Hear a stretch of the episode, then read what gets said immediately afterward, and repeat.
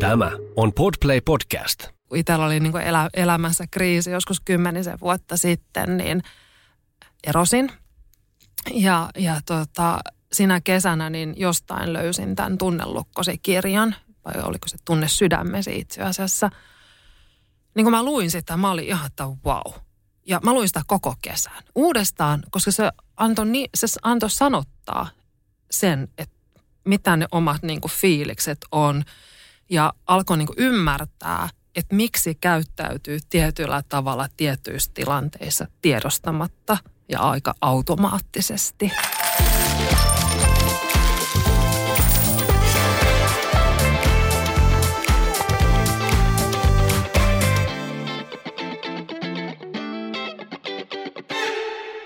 Tervetuloa kuuntelemaan Bisneksen pehmeä puoli podcastia. Tämä on sielukas, ajattelemaan herättelevä ja viihdyttävä työelämäpodcast itsensä johtajille. Jututamme rohkeita edelläkävijöitä siitä, millaista menestystä saamme, kun hyödynnämme entistä vahvemmin niin sanottuja pehmeitä arvoja. Minä olen Anu Iisakkila. Ja minä Johanna Hautasaari. Tästä starttaa Bisneksen pehmeä puoli.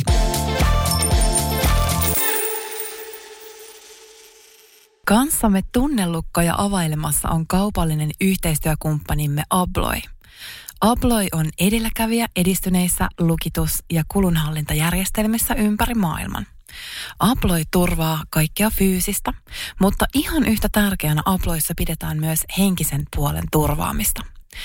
Kun itsetuntemuksemme vahvistuu, myös yhteenkuuluvuutemme lujittuu. Yksi Abloin neljästä arvosta on vahva yhteisö. Aploi panostaa hyvinvoivan yhteisön lujittamiseen muun muassa tarjoamalla aikaa ja mahdollisuuksia henkilöstön mukavaan yhteiseen tekemiseen.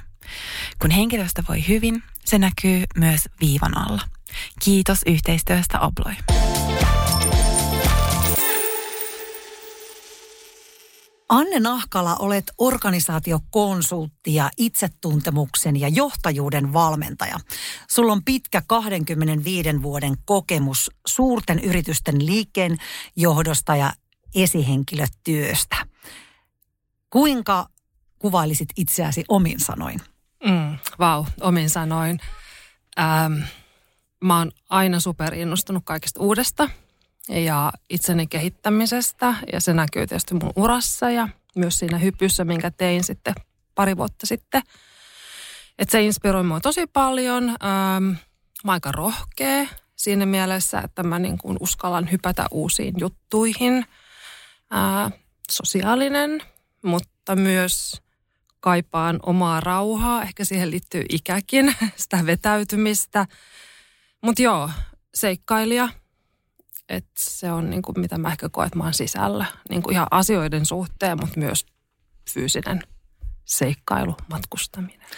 Ennen kuin mennään meidän varsinaiseen teemaan, niin mä haluan kuulla tuosta sun hypystä. Joo. Minkä sä teit kaksi vuotta sitten? Joo, eli mä olin tosiaan 25 vuotta konsultoitin maailmassa, isoissa kansainvälisissä organisaatioissa ja pienemmissä ja yrittäjänä parin otteeseen.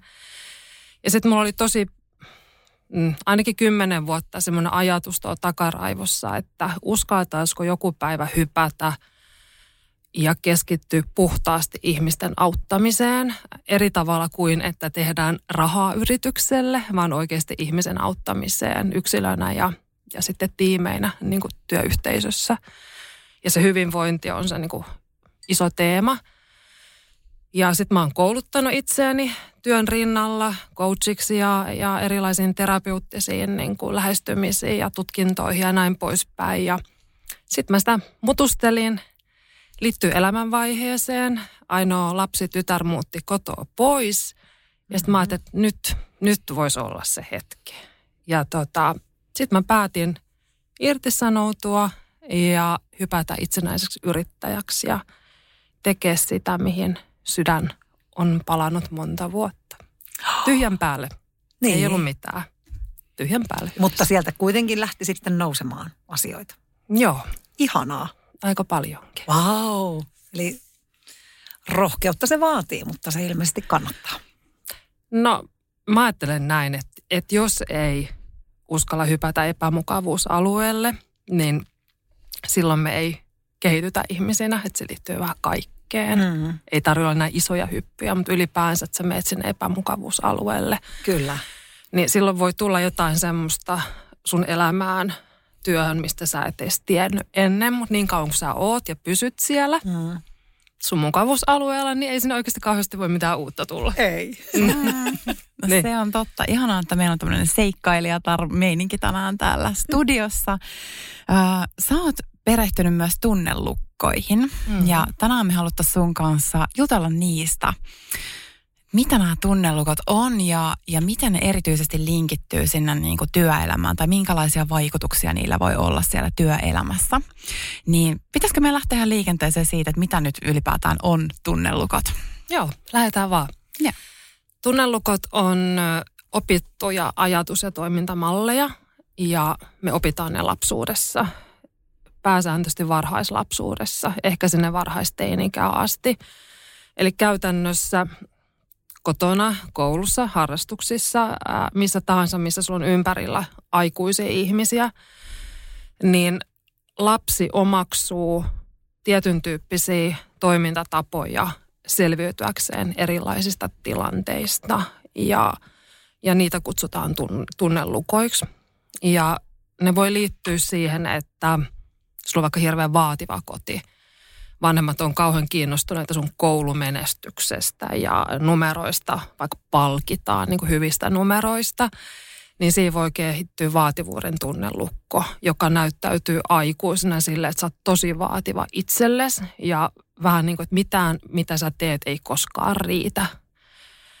Koska sä oot oppinut siihen sun kotona, että sut vaaditaan ja sä oot kehittänyt siihen tietyn niin kuin strategian, miten sä selviydyt siitä. Ja sä vaikka selviydyt siitä sille, että sä tuot niitä hyviä numeroita. Ja tämä tapahtuu niin kuin aika lailla tiedostamatta. Onko näin? Joo, siis lapsellahan ei ole kykyä käsitellä niitä tilanteita, vaan sit lapsi kehittää tämmöisen niin kuin mallin, että miten me näissä tilanteissa selviydymme. Ja se on tiedostamatonta. Että ei ne aivot ole, niin kuin, ei ole valmiuksia muuta kuin selviytyä. Mitä voit, että selviytyminen ehkä semmoinen niin ihmisen niin kuin perus, perusgenetiikassa, että mä jollain tavalla yritän erilaisissa tilanteissa selviytyä. Mm. Me ollaan jo useassa jaksossa täällä, kun ollaan ihmisiä haastateltu, niin sivuttu näitä tunnelukkoja monen asiantuntijan kanssa. Muistatko Johanna, kun on niin kuin monta kertaa Joo. jotenkin nämä on noussut niin kuin tämä Mm. teema siihen, mutta me ei olla vielä kertaakaan päästy kunnolla niin kuin sy- sukeltamaan sinne, että, että mitä se nyt oikeastaan sitten on, kun näihin on törmätty niin kuin monta, monta kertaa. Ja toi oli tosi mielenkiintoinen toi vaativuuden tunnelukko, koska se taitaa olla joku semmoinen, mikä meillä ehkä täällä kulttuurissa on aika monella. sitä on paljon. Et ei- ei ole mitään tilastoja, että onko Mm. meillä sitä enemmän kuin jossain muualla. Mutta sanotaan, mä oon niin omassa työelämässä huomannut, että kun on ollut niin esihenkilönä, niin, niin kuin, no, sekä nuoremmissa sukupolvissa että vanhemmissa, niin esiintyy sitä paljon. Voi tietysti olla, että niin kuin tietyn tyyppistä ihmistä hakeutuu tietyn tyyppisiin ammatteihin ja näin poispäin. Ja onhan meissä se persoonakin, että jos ajattelee, että 60 pinnaa siitä, kuka sä oot, niin on sun persoona ja sitten se 40 on se ympäristö. Ja se merkittävin ympäristö on se kasvuympäristö siellä lapsuudessa, jossa ne tunnelukot muodostuu. Mutta kyllä sitä näkee paljon niin kuin yritysmaailmassa, sitä vaativuutta. Ja itse kun on ähm, toiminut coachina, terapeuttina ja päässyt sit auttaa ihmisiä näissä, niin usein sen vaativuuden takaa löytyy se tunnelukko. Että se ei ole pelkästään sitä, että mä oon super kunnianhimoinen ja mä haluan saavuttaa ja mä niin kuin positiivisessa mielessä vaadin itseltäni paljon, vaan saattaa olla, että se on mennyt överiksi se vaativuus. Ja se, miten se näkyy sit on se, että sä kuormitut tosi paljon. Että siellä on niin se sisäinen ääni, joka koko ajan puskee, että sun pitää niin tehdä enemmän. Joo, toi on, toi on hirveän hyvä pointti. Ja se, että ilmeisesti silloin just kun, jos vaativuuden tunnelukko, kun se lähtee avautumaan, niin silloinhan usein ihminen niin kuin kokee, että hänelle tuleekin niin kuin enemmän aikaa ja niin kuin semmoista tilaa siihen elämään, koska se sisäinen puhe on niin, mitä just sanoit, että se on niin, kuin niin vaativaa, että koko ajan piiskaa itseään, että pitäisi niin kuin tehdä jotakin. Niin ainakin itsestäni on tunnistanut näitä, että on, on sitä sellaista niin kuin vaativuutta, että jos hetkeksi niin kuin haluaa vaikka levähtää, niin sitten rupeekin niin kuin ääni sanomaan sieltä, että ei tämä nyt olekaan ok, että mitä sä siinä laiskottelet, että nyt ylös. Mm. Joo, tästä tuli mieleen eräs tuttavani, joka nimenomaan sanoi, että kehittelee koko ajan kaikkea, että se on niin kuin ok tavallaan kääntänyt sen niin, että on ok koko ajan tehdä jotain, kun latautuu liikkumalla ja touhuamalla ja tekemällä ja toisin sanoen koko ajan välttelee sitä lepoa ja vain olemista. Niin tuli yhtäkkiä tästä, te olette molemmat opiskellut tunnelukkoja, minä en. niin tuli tässä yhtäkkiä vaan mielen tämmöinen, että, että mitä sitten, jos, jos tällaisen tunnistaa itsessään tai ystävässään, niin mitä sitä voi lähteä, voiko sitä lähteä itsekseen purkamaan tällaista tunnelukkoa? Mm. Joo, no hyviä esimerkkejä ja mitä Anu sanoi, niin sehän esiintyy just silleen, että piiskaa itseään silloinkin, kun keho sanoisi, että pitää levätä, niin lähtee lenkille tai tekee jotain, mitä tahansa, kun se sisäinen ääni piiskaa. Ja kaikkihan on ihan niin kuin ok niin kauan, kunnes ei ole ok. Mm. Eikö niin? Eli, eli tota, alkaa tulla niitä väsymyksen merkkejä tai uupumuksen merkkejä, että kun se on niin kuin koko ajan sitä, että pitää tehdä. Mm, kyllä niitä voi lähteä itse purkaan myös, että tota, tästähän löytyy tosi paljon niin kuin materiaalia, löytyy kirjoja tunnelukoista, että moni saa siitä jo niin kuin apua, että lukee. Tosi moni sanoo, että kun on niin kuin lukenut vaikka tunnelukkosi kirjan, että ihan kun mä lukisin niin kuin itsestäni, niin se voi tuoda jo semmoisen niin oivalluksen ja semmoisen niin pysähdyksen, että hetkinen. Ja sitten meille ihmisille on tärkeää, että me niin kuin, me tulee se tunne, että en mä ainoa, vaan niin kuin muillakin on samanlaisia asioita. Että se on ihan hyvä startti. Esimerkiksi lukea kirja. Mm. Um, no se auttaa oivaltaa, tunnistaa. No sitten se, että miten sä pääset purkaa tunnelukkosi, vaikka sen vaativuuden lukkosi, niin yleensä se on matka. Aika pitkäkin matka, riippuu kuin syvä se lukko on. Et niitäkin on niinku eri tasoisia ihmisillä. Toisella se voi niinku lähteä jo sillä, että okei mä tajun, mä oivallan ja mä saan ehkä sparri ystävältä tai, tai jostain. Ja toisella se voi olla tosi syvässä. Ja siinä mielessä sitten se, että sulla on niinku joku tuki, ammattilaisen tuki, niin auttaa käsittelemään, niin on tärkeää. Mä itse olen käynyt prosessini läpi ja, ja tota, itsellä oli niin elä, elämässä kriisi joskus kymmenisen vuotta sitten, niin erosin. Ja, ja tota, sinä kesänä niin jostain löysin tämän Tunnelukkosi-kirjan, vai oliko se Tunne sydämesi itse asiassa. Niin kun mä luin sitä, mä olin ihan, että wow. Ja mä luin sitä koko kesän. Uudestaan, koska se antoi, se antoi sanottaa sen, että mitä ne omat niin kuin, fiilikset on – ja alkoi niin ymmärtää, että miksi käyttäytyy tietyllä tavalla tietyissä tilanteissa tiedostamatta ja aika automaattisesti. Mm. Mutta sitten se, että pääsi siihen, että se ei hallitse sua, niin se on prosessi ja vaatii niin kuin jonkun tyyppisen terapiaprosessin. Mm. Mm. Wow. No, niin. Tuli mieleen, että minkälaisia muita tunnelukkoja mm. sä oot nähnyt tuo työelämässä? Mm. Mm. No, mikä voisi olla hyvä esimerkki? Vaativuus niin esiintyy paljon. Mm, kaltoinkohtelu esimerkiksi, ähm, joka tarkoittaa sitä, että jollain tavalla lapsuudessa on kohdettu kaltoin. Sen ei tarvi olla niin fyysistä väkivaltaa tai tämmöistä. Se voi olla henkistä väkivaltaa. Se voi olla vaikka sitä, että mm, sua mitätöidään kotona, sun ei uskota. Tai sitten se voi olla sitä, että lapsen perustarpeet ei ole täyttynyt. Eli ruoka, turva, lämpö, syli. Että jollain tavalla se on kohdeltu kaltoin. Se voi olla myös niin kuin opettajat on aika isossa roolissa. Tosi monella on semmoisia tarinoita, että ne muistaa, mitä se yksi opettaja silloin kolmosluokalla sanoi. Ja se on se asia, mikä on sitten kulkenut koko elämän niin kuin mukana. Ja se voi olla just jotain sellaista, niin, kaltoinkohtelua. Mm. Ja, ja, tota, ja se, miten se näkyy sit, voi näkyä, että ei luota niin kuin ihmisiin, koska on kokenut sitä, että se on kohdeltu kaltoin, niin silloin voi olla niin kuin skeptisyys, että sä suhtaudut asioihin skeptisesti ja ihmisiin. Ja no miten se näkyy sitten työelämässä, niin sehän voi näkyä vaikka niin kuin tiimityössä. Että niin kuin luotaanko mä muihin? Luotaanko mä siihen, että me ollaan nyt kaikki tästä saman mm. asian äärellä niin kuin ihan aidosti? Vai alatko mikromanageeraamaan ja kontrolloimaan esimerkiksi? Hyvä esimerkki, mm. joo. Että et sitten tiimi vetää esihenkilö niin kuin mikromanageraa, kontrolloi. Mm. Tai sitten se, että mm, henkilönä niin et uskalla nostaa asioita esiin. Mm, eli nämä vaikuttaa siis aika vahvasti siellä sit niinku mm. niinku meidän käytöksessä. Ja onhan se tosiaan näin, että ei me voida niinku niitä tunteita eikä myöskään tunne lukkoja jättää niinku sinne työpaikan ovien ulkopuolelle. Että ne kulkee meidän mukana sinne, mihin me mennään ja me ollaan ihmisten kanssa tekemisissä, niin ne myös sitten niinku näkyy ja tuntuu ja kuuluu siellä ihan arjessa. Joo, ja mä tuossa tota, pari viikkoa sitten veri yhden valmennuksen, jos puhuttiin itse tuntemuksesta. Ja vähän riskillä otin siihen tämän tunnelukkoaspektiin. Aika paljon työelämässä niin puhutaan erilaisista persoonista ja tehdään niin persoonallisuustestejä, mutta kun se on se 60 pinnaa vaan.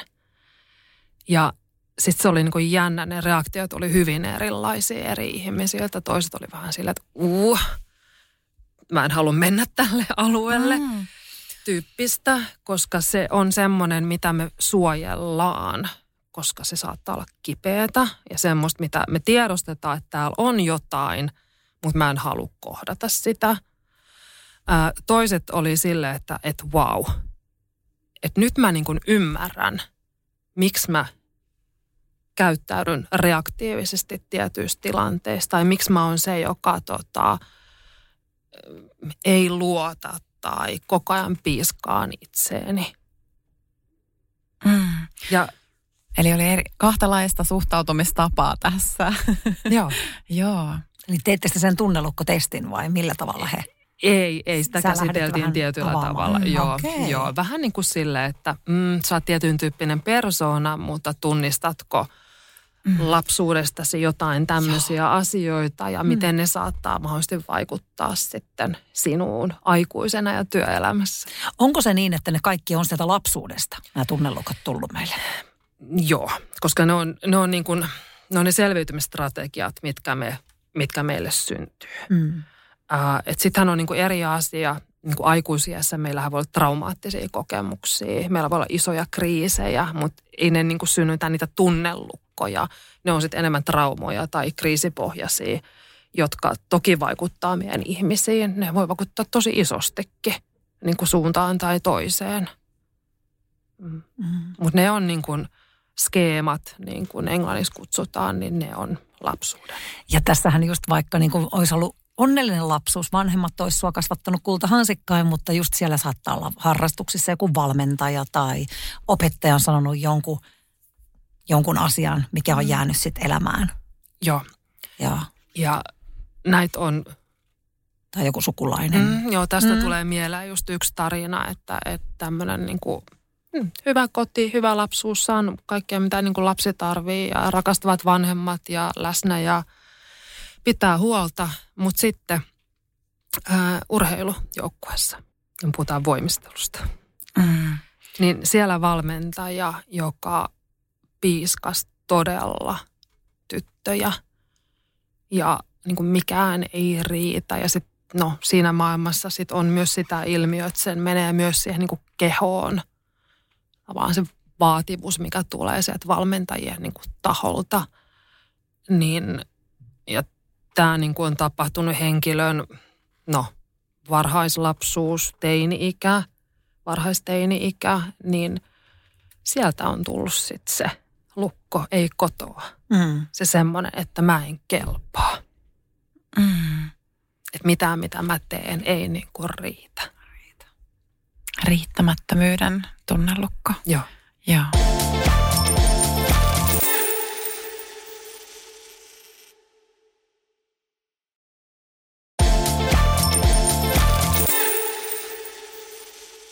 Eli meillä kaikilla on siis tunnelukkoja. Voiko elämästä selvitä ilman? Se hyvä kysymys. Mm, kaikki me luodaan jonkunlaisia tapoja selviytyä, koska elämä ei ole niin kuin täydellistä. Mm. Me aiku, aikuiset ihmiset lasten ympärillä, me ollaan ihmisiä, eikö niin? Ei, ei kukaan meistä ole täydellinen ja tulee tämmöisiä ihan tahottomiakin varomattomia kommentteja, millä kukaan ei tarkoita mitään pahaa. Mm. Mutta hyvä esimerkki on nämä niin kuin ulkonäköön liittyvät kommentit, jotka saattaa jäädä vaivaan niin kuin koko elämäksi. Niin on meillä kaikilla varmaan jotain, mutta osalla ne on, niin kuin sanoin tuossa aikaisemmin, paljon syvempiä ja osalla ne sitten ei ole niin syviä. Mm. Jolloin se voi olla, että sä niin kuin ihan itsekin niin kuin oivaltamalla ja tiedostamalla ja ehkä lukemalla niin kuin saa, saat purettua ne pois. Toisinaan ne on tosi syviä. Miten sitten, jos mennään tähän vielä, miten ne näkyy työelämässä, oikein sukelletaan siihen vielä enemmän. Me puhuttiin tuosta vaatimu- vaativuuden mm. työ- tunnelukosta. Ihan ensin, haluaisitko vielä kertoa, että miten se voisi näkyä työelämässä, mm. vaativuuden tunnelukko? No se voi näkyä esihenkilön taholta silleen, että vaatimustaso on tosi kova. Koska niin kuin vaatii itseltään, niin sitten vaatii muilta. Mm, voi näkyä vaikka silleen, kun jos ei sitä itse tiedosta tai tiedostaakin, että mä oon tämmöinen vaativa tyyppi, että sä et näe niitä ihmisiä, vaikka siinä sun porukassa sellaisena kuin ne on. Koska sulla on niin vahva se vaatimus. Sä et näe, että siinä on niin erilaisia tyyppejä, jolloin se voi näkyä niin, että sä et saa siitä sun porukasta sitä parasta irti. Kun sulla on niin yksi tapa toimia. Mm koska kaikissa meissä ihmisissä on potentiaalia, kaikissa meissä on niin hyvää. Mutta se voi näkyä vaikka niin johtamisessa noin. Kyllä, ja siis sit mä mietin myös sitä, että useinhan niin kuin meidänkin kulttuurissa semmoista tietynlaista vaativuutta arvostetaan. Että sehän on niin kuin, pidetään niin kuin hyvänä työntekijänä, että kun on niin kuin on vaativa itselleen ja muille, niin missä kohtaa se menee sitten niin, että se meneekin sen rajan yli, että se ei ole enää tavallaan tervettä No siinä kohtaa vaikka uupuu. Mm.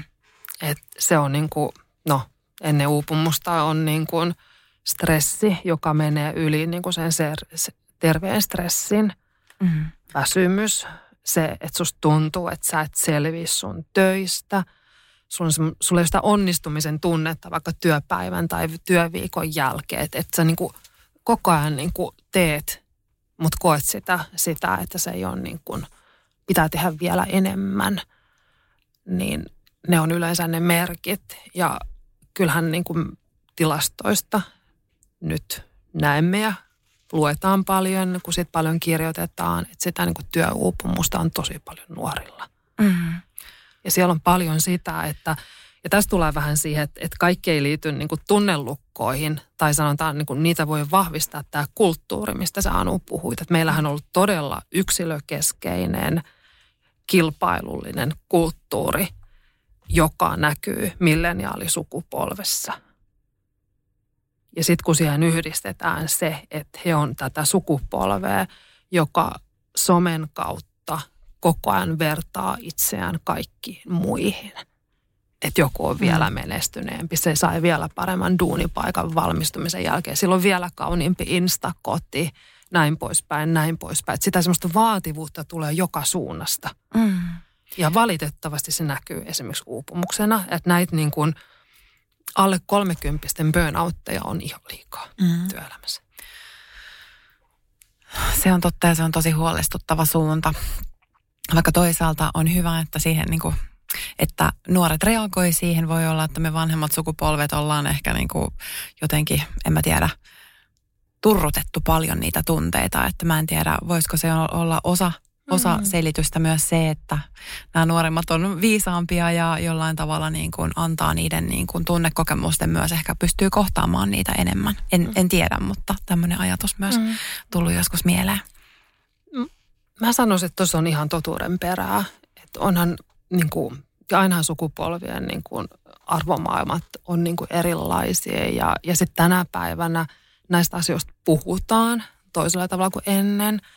Puhutaan siitä, että mulla oli burnoutti. Se Kyllä, voi sanoa ääneen. Kyllä. Niin, äh, puhutaan siitä, että mä käyn terapiasta tai mä oon mm. Niin hakenut apua ja siinä mielessä, että saadaan niitä tunteita enemmän ulos kuin sitten niin kuin joskus aikaisemmin. Kyllä, ja se on erittäin myönteinen kehitys, että se on niin kuin normaalia ja, ja hyväksyttävää puhua näistä asioista ja etsiä sitä apua ja, ja mm. työstää näitä, näitä mm. asioita, koska joo. Siihen täytyy sanoa sit myös se, että se ei ole normaali, että, että noinpa moni uupuu ja väsyy, mm. mitä tällä hetkellä on. Sitten siinä on aina se kolikon kääntöpuoli, että me, me normalisoidaan mm. se. Kyllä. Et, et, et kun se, että ihminen niin kuin uupuu ja sitten jos on semmoinen niin työpaikalla, niin se kertoo siitä työpaikasta ja siitä systeemistä. Että se ei ole vaan niin kuin mun henkilökohtainen ongelma ja johdu niin kuin minusta. Työuupumus on niin kuin organisatorinen asia. Ja se ei ole ok, että näitä alkaa olla niin paljon. Mm, ehdottomasti samaa mieltä. Ja. Mä pongasin tämmöisen kuin epäonnistumisen tunnelukko. Joo. Tämä, mm. tämä kuulostaa aika hurjalle, eli mm. ihminen uskoo olevansa kaikin tavoin huono. Joo. Oletko sä tämmöisiin törmännyt? Mm, mm, mm. Niin, se kokemus siitä ja sitten se ajatus. Kun tunnelukoissahan on se, että se on vähän niin kuin, se on niin kuin, tiedätkö semmoinen niin kuin sabotoija, joka istuu tuossa sun olkapäällä. Tai se semmoinen joku peikko, joka supsuttaa sinne sun korvaan. Ja esimerkiksi tähän liittyy se, että se sisäinen ääni ja se sabotoija niin kuin sanoo, että ei kannata edes yrittää, mm-hmm. koska sä epäonnistut kuitenkin. Ja taas, että mistä tämä nyt sitten voi tulla, niin, niin tämä voi tulla vaikka siitä, että jos ajattelet lasta, vaikka ala-asteikäistä lasta, mitä lapsi tekee? Lapsi leikkii, lapsi kokeilee, lapsi tekee. Mm. Niin miten sitten suhtaudutaan siihen, että – jos sä et tuonutkaan hyvää numeroa koulusta, tai jos sä rikoit jotain, tai ää, se futismatsi ei mennytkään hyvin, että sitten jos siinä kohtaa se niin kun vuorovaikutus aikuisten taholta on nyt valmentaja tai vanhempi tai joku muu, keskittyy siihen epäonnistumiseen. Ei siihen, että hei, Joo. hyvin homma, hyvä mm, homma ja ensi mm. kerralla niin kuin, niin kuin Just näin. hyvää, vaan se on silleen, että hei – mikä juttu tämä on? Miksi tästä matikan kokeesta tuli nyt niin kuin vitonen ja tämä ei niin kuin käy? Niin sä alat pelkää sitä, että sä epäonnistut. Ja sit sä alat luomaan sen niin kuin mallin, eikö niin, että ei mun kannata yrittää. Eli se on sun selviytymistrategia, että mä en enää yritäkään. Mä, en ehkä, mä lopetan sen fudiksen, mä en halua mennä sinne tai mä viis veisaan koulusta, kun en mä kuitenkaan pärjää. Eli se on sun selviytymismalli minkä sä luot itsellesi. Ja mitä sitten, kun sä tuut työelämään? Sä opiskelet, mitä sä opiskelet ja meet niin kuin duuniin. Mutta sitten sulla on se sisäinen ääni. Niin sä voi vaikuttaa silleen, että vaikka sulla on kaikkea mahtavaa osaamista ja kokemusta ja sä oot mahtava tyyppi, mutta sä et uskalla hakeutua vaikka tietyn tyyppisiin tehtäviin. Sä et uskalla hakea itsellesi uusia haasteita, kun siellä on se epäonnistumisen pelko. Mm. Näitä on siellä kuulijoidenkin hyvä pohtia, mistä nämä tulee, koska eihän näitä aina välttämättä ymmärrä. Et meidän äitiin semmoinen, niin kuin, hän ei tarkoittanut varmaan pahaa, mutta tuli omalta äidiltään kuullut tämmöisen sanonnan, että laittaa paskan asialle ja tekee itse perässä. Mm. Käytin nyt tätä sanaa, koska näin se meni. Mm. Eli jos, jos meidän perheessä niin lapset teki jonkun asian, mikä meni sitten niin väärin, tai siivottiin väärin, tai tehtiin joku leivonnainen väärin, tai tyhjennettiin astianpesukone väärin, niin sit se oli vaan tämmöinen sanonta, ei hän tarkoita, ei hän ollut ilkeä. Mm-hmm. Mutta tämmöinen sanonta, sitten se on jäänyt. Me ollaan sisarusten kanssa puhuttu, että näin meille puhuttiin, että, mm. että ei sekään niin kuin, se on sattanut jättää jonkinlaisen joissakin asioissa semmoisen, että no huonosti tämä menee, teen mä niin tai näin, niin tämä menee huonosti. Aivan. Mm. Joo, ja sitten tulee mieleen myös tämmöiset tilanteet, lapset paljon harrastaa, että miten niin kuin näissä harrastuksissa on tänä päivänä, ne on tosi kilpailuhenkisiä. Mullakin omat lapset pelaa jalkapalloa, niin tiedän, että se on aika raakaa välillä se, että miten siellä pudotetaan sarjaa alemmas ja sitten taas nostetaan ylemmäs. Miten näistä kaikesta kommunikoidaan hmm. näille lapsille. Ja mulla on itsellä just kun on, on näitä omia tunnelukkoja, niin myös työstänyt, niin sieltä esimerkiksi tämmöinen kokemus muistui mieleen tämmöisessä yhdessä harjoituksessa, että kun mä olin tanssimassa, mä olin pieni, pieni tyttö silloin ja olin tanssimassa sen ensimmäisessä tanssiesityksessä ja mut ensin laitettiin niin tanssimaan pääosaa siihen ja sitten yhtäkkiä mut siirrettiinkin takariviin. Ja mulle ei niin kerrottu mitään, että mistä se niin johtui. Mähän en tiedä, että mikä se oli se tarina siinä sitten lopultakin, että minkä takia mun paikka siirrettiin sinne. Mä muistan vaan, että mä jännitti ihan hirveästi, että olinko mä ehkä tönkkönä jännityksestä tai jotain. En tiedä, mä olin vasta aloittanut tanssin, mutta, mutta niin kuin mun lapsen mieli tulkitsi sen kokemuksen niin, että mä olin niin surkea, että mut piti laittaa sinne takariviin, mm. kun mulle ei kommunikoitu sitä millään tavalla. Mm. Voi olla, että mä oon kertonut tämän aikaisemminkin tämän esimerkin, mutta, mutta tästä mulle on, niin kuin jäi jonkunlainen epäonnistumisen tunnelukko, jota mä oon joutunut sitten taas niin kuin omassa työelämässä ja yrittäjänä ja muuten niin kuin työstämään, koska se tosi helposti lähtee äh, alitajuisesti mua ohjaamaan, jolle mä pysyn tarkkana sen kanssa. Mm. Että mulla tulee semmoinen olo, että mut laitetaan takariviin kuitenkin. Mm. Mm. Ja toi ohjaamaan on juuri se, Eli, eli tota, se, se peikko, joka täällä supsuttaa korvaan tai sen niin kuin sabotoi ja miten sen haluan itse niin kuin visualisoida tai nähdä ja kuulla, niin mehän ei siis, ei se lähde pois meistä. Ei me voida katkaista nyt tätä, tätä kokemusta siellä niin kuin lapsuudessa, niin kuin katkaista käsi. Se on meissä, mutta se, että ne ohjat olisi sulla eikä sillä peikolla – niin se on se, mihin me pyritään. Ja, ja se, että sitten tulee ystävä. Että okei, täällä on tämä. Tämä. Mutta se ei nyt päätä, miltä musta tuntuu ja mitä mä ajattelen, mitä mä teen. Mm-hmm. Ja voihan siitä löytyä jotain hyvääkin siitä peikosta. Ehdottomasti, kyllä. Joo, että et, mä uskon, että kaikesta, kaikesta voi löytyä jotain hyvää. Ja sitten se, että kun sen kanssa oppii ikään kuin elämään ja sitten alkaa saada niitä korjaavia kokemuksia, niin kyllähän niin kuin tällaisten lukkojen valta silloin aina niin kuin se heikentyy koko ajan. Et kun silloin alussa se saattaa olla niin, että jos ei sulla ole niin kuin mitään käsitystä niistä, mm. niin sä toimit todella niin kuin, naps vaan kuuluu ja sitten sä oot jo toiminut, että mm. hyvin sellainen autopilotilla, mutta sitten sit kun niistä tulee enemmän tietoiseksi, niin sitten oppii niin kuin jotenkin pikkuhiljaa ha, suhtautumaan siihen ja, ja löytämään sitten sitä kautta niitä korjaavia kokemuksia. Mm. Ja vuorovaikutus on tässä se avainsana. Eli me ihmiset kehitytään vuorovaikutuksessa, niin kuin sehän on se, miten lapsi kehittyy. Että vuorovaikutuksessa, ja tämä klassinenhan on, joka on sitten on niin kuin traumaattinen kokemus, on se, että jos vauva ei katsota koskaan silmiin, vauva ei näe niin kuin äidin tai isän kasvoja. Mm. Niin tota, ja nyt tästä tulee mieleen, ää, niin kuin saatte niin kuin työelämää – että vaikka nyt esimerkki siitä vaativasta niin kuin esihenkilöstä, että vuorovaikutus on se, mitä ihmiset kuulee ja näkee ja tuntee. Ja sen takia se yksi avain on tähän, että sä niin kuin ensin niin kuin tiedostat, mutta sitten se, miten sä puhut itsellesi, sille sisäiselle lapselle.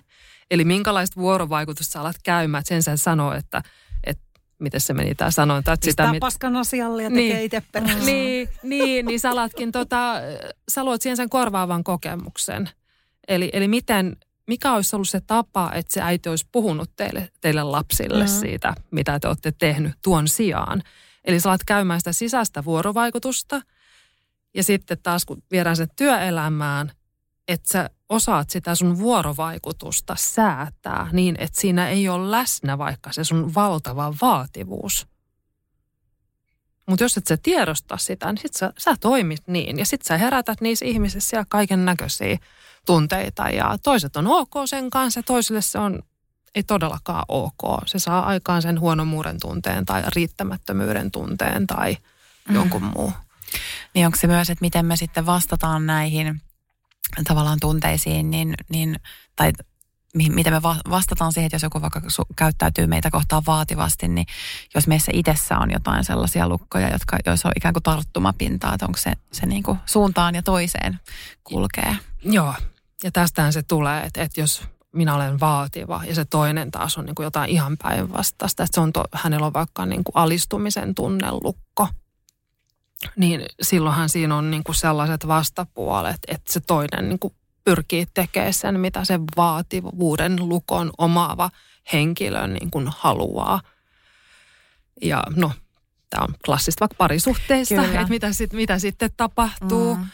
Ää, ja sitten taas, jos on kaksi, kaksi jolla on vaativuuden tunnelukko, niin sitten seuraavansa konflikti. Niin. Wow. No tämä menee myös työpaikalle, että jos Kyllä. siellä on tiimissä kaksi vaativuuden tunnelukkoa omaavaa, niin Joo. konflikteja Joo. on. Joo. Ja draamaa. Ja draamaa, mm. kyllä. Joo. Joo. No sä mainitsit tämän vuorovaikutuksen, että me niin kuin parannetaan siinä vuorovaikutuksessa. Miten tähän liittyy sitten semmoinen asia kuin häpeä? Mm. Mm. Koska eikö nämä ole vähän semmoisia, semmoisia aika kipeitä asioita, niin ei näistä oikein tekisi mieli puhua. Ei. Ja nyt just mitä sä kerroit tuosta ton esimerkin siellä työpaikalla, että osa oli ihan sillä niin kuin, että ei mennäkään tähän näin. No mm. niin, se on, se on hävettävää, että minussa on jotain sellaista, mikä vaikuttaa niin kuin ei-positiivisesti niin kuin asioihin. Onhan se.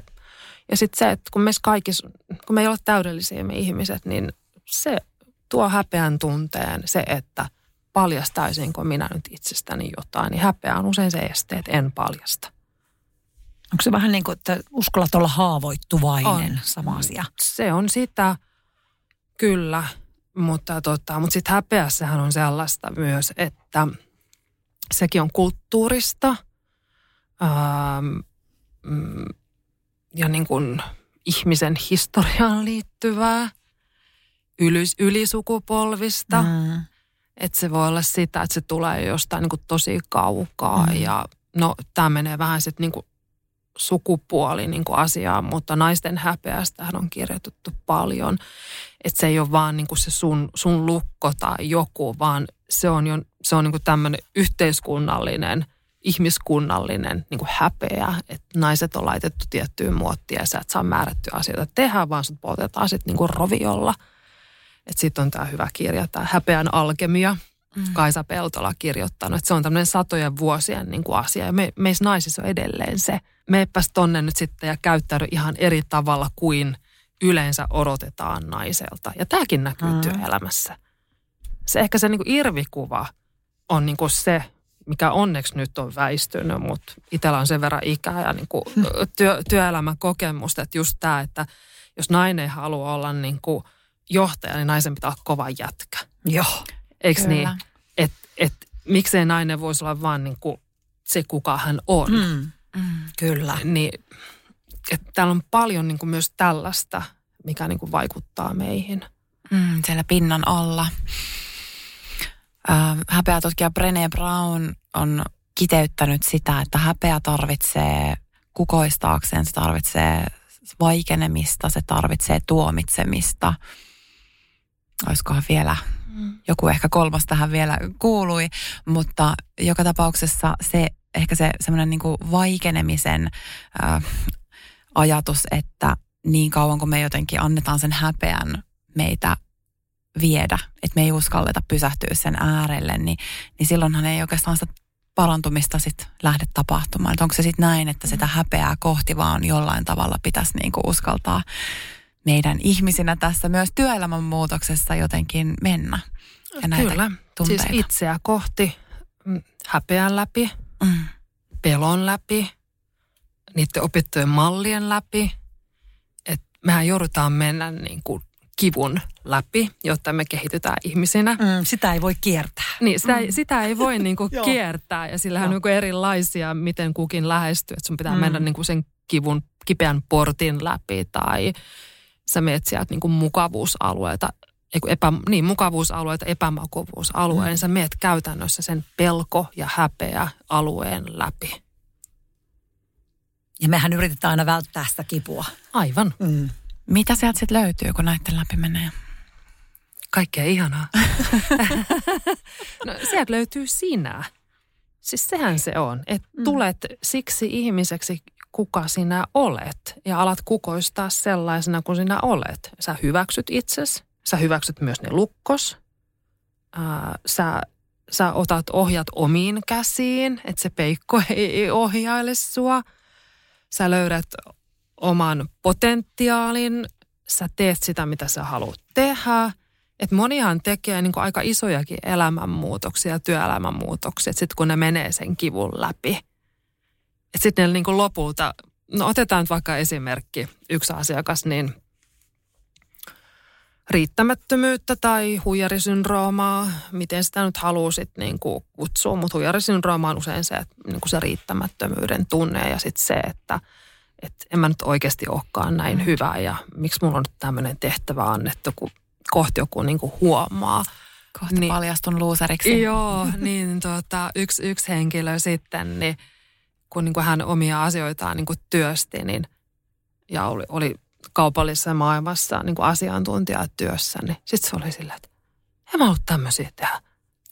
Mä, halu, mä oon luova ihminen. Tämä onko jostain siskon petistä semmoinen herääminen? Joo, Joo, ping.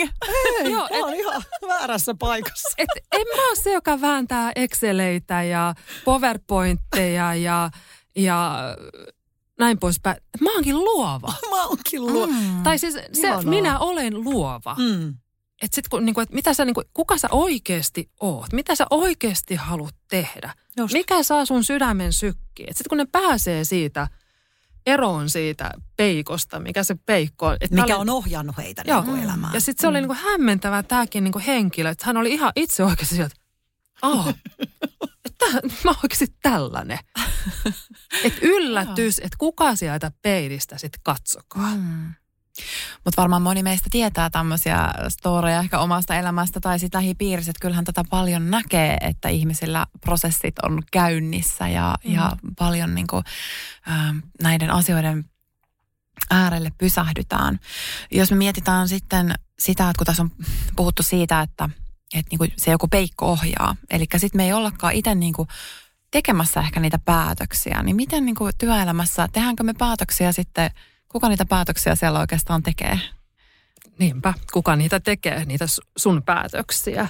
Mm. Niin, ja ylipäätään niin kuin johtaa sitä organisaatiota, että onko ne päätökset aina, niin kuin, tuleeko ne aina sille, onko ne, mi, mi- mikä niissä tavallaan niin meitä draivaa ja ohjaa, että mm. eikö toi niin liity myös siihen päätöksentekoon? No siinä mielessä, kun sitä ajattelee, kun kysyt, niin ää, sehän on siis selvää, että päätöksiä ei tehdä pelkästään järjellä eikä faktoilla. Se nyt on niin kuin tutkittu mm. ristiin rastiin ja siitä löytyy vaikka kuinka paljon kirjoja. Mä niin kuin, ihminen haluaa uskotella itselleen, että niin kuin näillä järkiperusteilla tein tämän päätöksen. Mutta sitten me ihmiset tehdään kuitenkin irrationaalisin perustein päätöksiä. Ja kun me tehdään niitä irrationaalisiin, niin silloinhan siihen vaikuttaa monet eri asiat. Silloin on se intuitio, mikä on niin kuin hyvä, tai kokemus. Mulla on nyt semmoinen niin kuin fiilis, että tämä olisi niin kuin se paras, ää, miltä musta tuntuu. Mutta voihan siellä olla se peikkokin Mm. ohjailemassa jotain päätöstä. Mm. Ja sehän voi näkyä vaikka sillä tavalla, että jos se liittyy siihen mm, epäonnistumisen lukkoon, että sä jätäkin päättämättä. Kun sä et ole ihan varma. Sulla ei ole nyt niitä kaikkia faktoja. Ja sä et niinku itseesi pysty luottaa. Niin, ja näähän on niinku ihmisille tosi pahoja, jos joku päätös jätetään tekemättä. Että sen sanotaan parempi päättää kuin olla päättämättä. Mm. Se voi näkyä semmoisen supervarovaisuutena päätöksenteossa. Tai sitten se voi näkyä sellaisena, että no niin, nyt tehdään näin. No näkyykö tämä, nämä tunnelukot, näkyykö ne sitten ihan viivan alla? Mm. No siinä mielessä ää, viivan alla, jos peilaa niin tämänhetkiseen ää, Suomenkin niin työmarkkina, työelämätilanteeseen, missä meillä on ollut työvoimapula johtuen meidän väestörakenteesta ja siitä, että niin kuin nuorista koulutetuista on, on pula keittiö, ravintola-alan työntekijö, niin kuin joka paikassa on niin kuin työvoimapula. Kyllä. Ja kaikilla toimialoilla tarvitaan ihmisiä. Mikään toimiala ei ole täysin automatisoitu tekoälyllä, roboteilla. Niin näkyyhän se siinä mielessä viivan alla, että jos ei sulla ole niitä ihmisiä tekemässä, niin sun business voi sakata. Asiantuntijaorganisaatiot, jos ei sulla ole ihmisiä, niin tulee vähemmän laskutusta ja silloin tulee vähemmän myyntiä ja jos ei sulla ole ihmisiä, jotka, ää, jos ajattelee sitä tuottavuutta, eli ihmisiä, jotka kokee, että ne saa sen potentiaalinsa käyttää ja niitä kannustetaan siihen, ne oppii ja kehittyy, niin silloin ihminen tuottaa enemmän. Öö, henkilöstön vaihtuvuus on valtava kustannus yrityksille. Joku on jossain tutkinut, että se niin kuin kustannus on kasvanut nytten. Et paljonko siihen menee rahaa ja aikaa, kun lähdetään etsiä uutta ihmistä ja mitä jos se puolen vuoden päästä taas lähtee. Tällä hetkellä on aika paljon ihmisiä tuo asiantuntijaorganisaatio maailmassa, jotka vaihtaa tosi tiheeseen. Ja ne vaihtaa sitten heti, kun ne tulee sellainen fiilis, että tämä ei ole kiva paikka. Mm. Täällä on huonoa johtamista. Niin näkyyhän se viivan alla. Tai no, joku terveydenhuollon maailma, sosiaalipuolen maailma, jos on kans pulaa nyt työntekijöistä. No siellä tietysti niin kuin mitataan asioita eri tavalla, mutta totta kai se vaikuttaa. Mm. Joo. Joo, e, mitäs tässä pitäisi sun mielestä yritysten sitten tehdä, että ne sais Mm. työntekijöitä tulemaan töihin ja myös jäämään, pysymään? No oikeasti niin kuin rakentaa sitä kulttuuria inhimilliseksi, ihmislähtöiseksi, että johdon ja esihenkilön niin kuin tehdä sitä työtä sen oman itsetuntemuksen lisäämiseen eteen, kun sieltä se niin kuin lähtee. Koska jos sä teet sitä, niin sä alat ymmärtää muista ihmisistä. Silloin sä alat ymmärtää niistä ihmisistä siellä ympärillä ja organisaatioissa. Eli se on niin kuin se eka, että käydä sitä matkaa niin kuin itse, koska muuten se jää teoriaksi se, että mitä tämä tarkoittaa tämä ihmisläheinen niin kuin kulttuuri ja Mhm, johtaminen mm. mm. esihenkilöt. Käy ensin se matka itse, mikä se matka niin kuin onkin sitten. Ja sitten, että niin kuin esihenkilöille niitä taitoja kohdata ihminen yksilönä ja nähdä se ihminen, se ihmisen hyvyys ja se potentiaali ja olla valmis kuuntelee. Yksi niin kuin, oikeasti niin kuin huonon esihenkilötyön tämmöisiä ilmentymiä on, että ei kuunnella, ei olla läsnä. No mikä on sitten selitys? Ei ole aikaa. Mutta jos mun vastuulla on nämä ihmiset, niin kyllä mun täytyy se aika ottaa. Siis kuuntelun taito ja läsnäolon taito. Kun sä oot läsnä ja sä kuuntelet, niin silloinhan sä opit siitä ihmisestä. Vaikka siitä, joka on sun tiimissä, joka on sun alainen tai kenen kanssa sä teet töitä yhdessä. Joo, ja jos ei ole yhteyttä itseen, niin vaikea silloin rakentaa yhteyttä myöskään kehenkään toiseen. Mm. Ähm, minkälaisia, niin kuin mitä tukee, mitä työkaluja tässä nyt sitten voitaisiin työelämässä hyödyntää? Koska toi on aika iso liippi Mm. lähtee, tai hyppy lähtee yhtäkkiä jotenkin tekemään matkaa itseensä, kun on tehnyt niin kuin, ihan jotain muuta duunia, niin sitten siihen rinnalle tämmöinen pikku sivuhomma Mm. vielä. Mm, mm. Siis kyllähän tuo niin kuin maailmalla Jenkeissä näitä on ollut ehkä, ehkä pidempään joissakin organisaatioissa. Niin kuin Googlella on ollut, en tiedä onko vielä niin kuin tämmöinen ohjelma Search in Yourself. Eli on niin kuin ymmärretty sitä, että, että, että se itsetuntemus ja itsereflektointi on tosi tärkeää ja tapahtuuhan sitä täälläkin. Ää, se, mikä, mikä liittyy tuohon alus, kun mä sanoin, että nämä reaktiot siihen, että sä tuot johonkin valmennukseen lapsuuden kokemusten käsittelyä, niin, niin on hyvin erilaisia, niin, niin mun mielestä se pitäisi ottaa huomioon. Nämä on, ollaan mukavuusalueella, kun tehdään persoonallisuustestejä, mitä mäkin teen asiakkaiden kanssa tosi Mm. paljon, kun se kertoo susta. Niin kuin, mikä on sun luontainen toimintatapa, mitkä on sun luontaiset vahvuudet. Mm. Ja taas millä alueella niin kuin, sä et ole luontaisesti niin kuin vahvimmillaan, mutta se kuuluu sun työhön ja sitten ne on niin kuin, tavallaan sellaisia kehittymisalueita. Okei, mitä mä voisin tulla paremmaksi kuuntelijaksi esimerkiksi.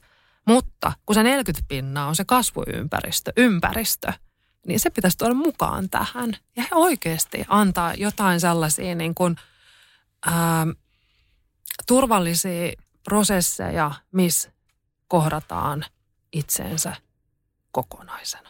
Joo, mainitsit tuon Googlen tuossa ja Googlen tutkimuksessahan nousi silloin vahvasti psykologinen turvallisuus. Mm. Ja eikö näin olekin, että, että se psykologinen turvallisuus, kun se on tavallaan tämä yksi kivijalka sille menestykselle, niin jos me mietitään tunnelukkoja ja psykologista turvallisuutta, niin miten nämä keskenään korreloi?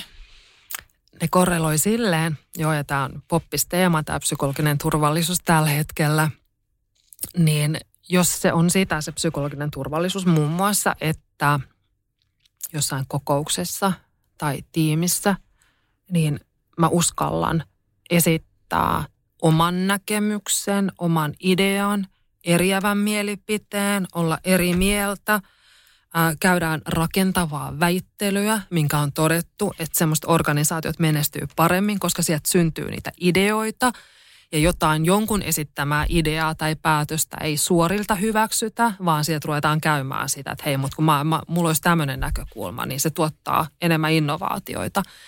Niin jos psykologinen turvallisuus on sitä, niin onhan siellä se lukkoyhteys, koska miten sä saat ihmiset avautumaan ja kokemaan olonsa turvalliseksi, että tässä voidaan ihan oikeasti niin kuin puhua siitä vaikka, että joku voisi sanoa, että että joo, mutta kun mulla on, mulla on tiedättekö, tämä, tämä niin kuin aina mulla, että mä haluaisin johonkin uuteen haasteeseen, mutta mä en uskalla, kun mä pelkään epäonnistumista niin paljon.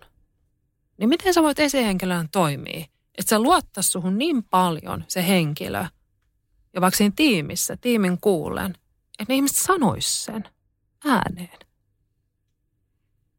Mm. Mutta se, se edellyttää silloin, että siellä on se turvallisuuden tunne.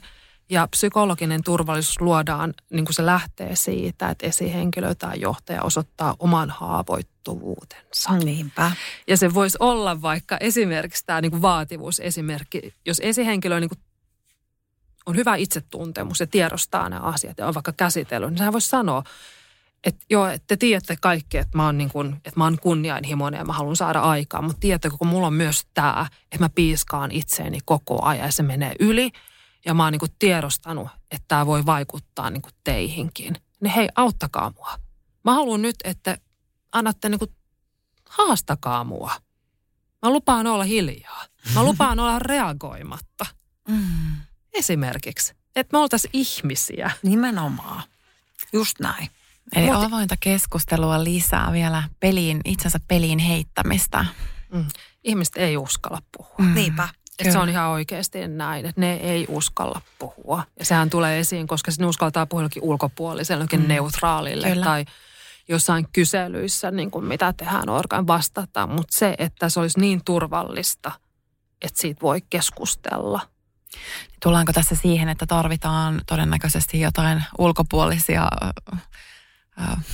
coacheja tai, tai terapeutteja auttamaan tässä prosessissa, koska, mm, mm. koska se on niin kipeää ja hankalaa ja ähm, niin kuin meille vierasta.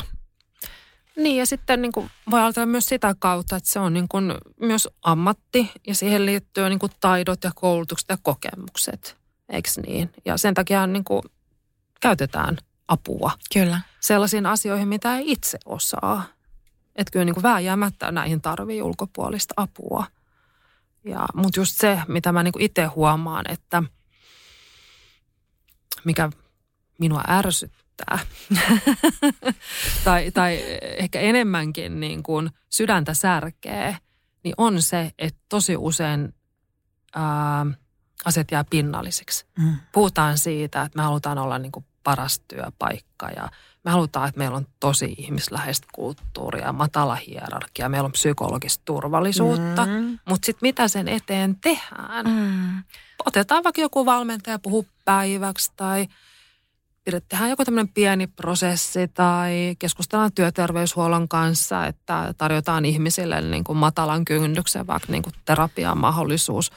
Mutta kun sitten se itse niin kuin mistä se kaikki lähtee, on siitä vuorovaikutuksesta siellä niin työpaikalla. Ja se lähtee niistä esihenkilöistä ja johtajista, että miten he on ihmisinä ihmisiä. Joo, kyllähän tämä on asia, joka varmasti on niin kuin sen potentiaalin päällä, että, että se on ikään kuin semmoinen vähän panssarikerros, joka on sen meidän potentiaalin päällä ja luulisi, että sillä on varmasti iso ö, vaikutus että jos me pystytään tätä ikään kuin kerrosta siitä, siitä päältä poistamaan. Mm. Toi on hyvä mielikuva, toi panssari. Mm. Mm. Mm. mm. Jätetään se tänne muhimaan. Jätetään. Meillä on niin mielenkiintoinen keskustelu, että tästäkin voisi ottaa osan kaksi, kuten meidän kaikista jaksoista aina aika loppuu kesken. Anne Nahkala, mahtavaa, kun olet ollut meidän vieraana. Meillä on tässä kuitenkin perinteisesti aina tämmöinen loppukysymys, missä samalla vähän harjoitellaan intuitiotaitoja. Mm. Ja nyt me kysytään, kierros käydään kaikki läpi. Aloitetaan Anusta, sitten minä ja sitten Anne, sinä saat viimeisenä. Eli saat vähän mietintä aikaa. Kysymys kuuluu, mikä on sun lempitunne ja kerro joku ihana muisto siitä. Ihan tämmöinen kuule. Voisitko kertoa saman tien, Anu? No niin. mikä tulee eka mieleen? ai että tulee monta ihanaa tunnetta mieleen ja ihania ihania muistoja. Oh, no kyllä mä sanon, että kyllä toi niin kuin nyt vahvempana nousee toi rakkaus, että, että siis onhan Jännä se, juttu. onhan se semmoinen tunne, että tuntuu, että niin kuin vähän leijuisi ilmassa, tiedättekö te, kun on niin kuin rakkautta. Ei mm. ole niin kuin, vähän niin kuin menee siellä silleen, mm. niin kuin kaikki näyttää vähän vaaleanpunaiselta. Ja mikäs muisto siihen liittyy? No tää, tää just. niin? No. No, um, kyllä se ihmis, ihmissuhteissa. Nyt mä en mene sen pidemmälle. Joo, ihmissuhteessa, Niin. rakkaus, No niin. parisuhteessa. No, joo. No niin. Ei mennä sen Mennäänkö, pidemmälle. mennäänkö nyt vielä syvemmälle oikein vai, vai vastaatko Johanna sinä? Tuli joku ihana muisto ilmeisesti mieleen. Oli niin ihana, että vähän posket punaisena. Eikä no. niin vähäkään. Joo, no niin. Okei, no mulla, tässä on yli 20 li- vuoden liitto, niin jos mä olisin vaikkapa 18 vuotta sitten vastannut, niin voisi olla samaa kikerrystä täällä. Eli tunnistan, ihana tunne. No totta kai rakkauden tunne on edelleen, mutta se ehkä vähän muuttaa muotoaan tässä vuosien varrella, voisin, voisin sanoa näin. Ja tota, mutta ilo mulle nousi ensimmäisenä. Ja ilosta mulla tulee jotenkin mun mun lapset ja ehkä tämä nuorin lapsi, josta on ottanut kaiken ilon irti ja hänen semmoinen niin kuin, me ollaan autolla menty, asuttiin silloin Joensuussa ja, ja ajettiin tam, Joensu-Tampereen väliä aika paljon, niin tota, mummolaa ja muuta, niin hänen kanssaan tämmöinen kesäretki, kun me tota, pistettiin musat täysille ja tota, tanssahdeltiin, ke, oli kesäpäivä ja hän nelivuotiaana mun vieressä vie tämmöisenä eläväisen, niin tanssia laulaa on mukana, me laulettiin jotain biisiä. Mä muistan se onnellisuuden hetki, että vitsi tää on niin mahtavaa, toi nelivuotias tyttö tanssia laulaa mun vieressä, että voi kun tää voisi ikuisesti jatkua näin. Nyt hän on 11, ei hän lähde enää ihan samalla lailla mukaan. Niin joten tota, valitettavasti, vaikka mä oon yrittänyt ylläpitää, että ei tule hirveästi semmoisia, ainakaan niitä tunnelukkoja, mutta että ei tulisi hirveästi semmoista rajoittuneisuutta. Mutta jotain siinä ihmisellä tapahtuu, kun me kasvetaan, että ei enää samalla lailla heittäydytä, mutta musta on ihanaa, että se sisäinen lapsi lähtee sieltä liikkeelle. Ja mä muistan ton, se oli niin läsnä olevaa se meidän reissu silloin kesällä, niin mä muistan se edelleen rupeaa hymyilyttää. Mä, Mikael Gabrielin tämä riippumatta soi radiossa ja me tanssittiin ja laulettiin ja iloittiin, pidettiin vähän ikkuna auki. Se oli ihana. Mahtavaa. Oi, mikä tyttöjen reissu. Se oli semmoinen iloinen, iloinen. Jariksella painettiin Joisosta Tampereelle ja musat soi. Mä saan ihan kiinni tosta. Tulee heti monta muistoa mieleen. Onko se ihanaa? Anne Nahkala, mikäs on sun lempitunne ja mikä muisto? No mulla tulee mieleen keveys. Se semmoinen niin kuin, en mä tiedä, olemisen sietämätön keveys, niin kuin positiivisessa mielessä. Semmoinen, että sä vaan niin kuin kellut. Mikään ei paina, mikään ei rasita. Siihen liittyy joku biisikin. Ah, kuulostaa hyvältä. Mä heti jonnekin lähdin tonne Et- universumiin ke- kellumaan. Keveys ja tuorein muisto. Mä olin, hiihtä, olin hiihtämässä viikonloppuun tuolla pohjoisessa murtsikkaa ja yksin. Otin oman pitkän viikonlopun ihan vain omaa tilaa itseni kanssa. Niin se, että kun sä oot siellä jossain vaaran laella ja katot sitä maisemaa, niin se semmoinen keveyden, ihanan keveän tunne. Aika kivat tunteet. Tässä on keveys, ilo ja rakkaus. Hyvä Mahtavia. kompo. Mm, näitä voitaisiin latailla tässä nyt loppupäiväksi kaikki, nämä tunteet. Lämmin kiitos, kun olit vieraanamme Anne Nahkala. Kiitos teille. Oli kiva olla. Kiitos.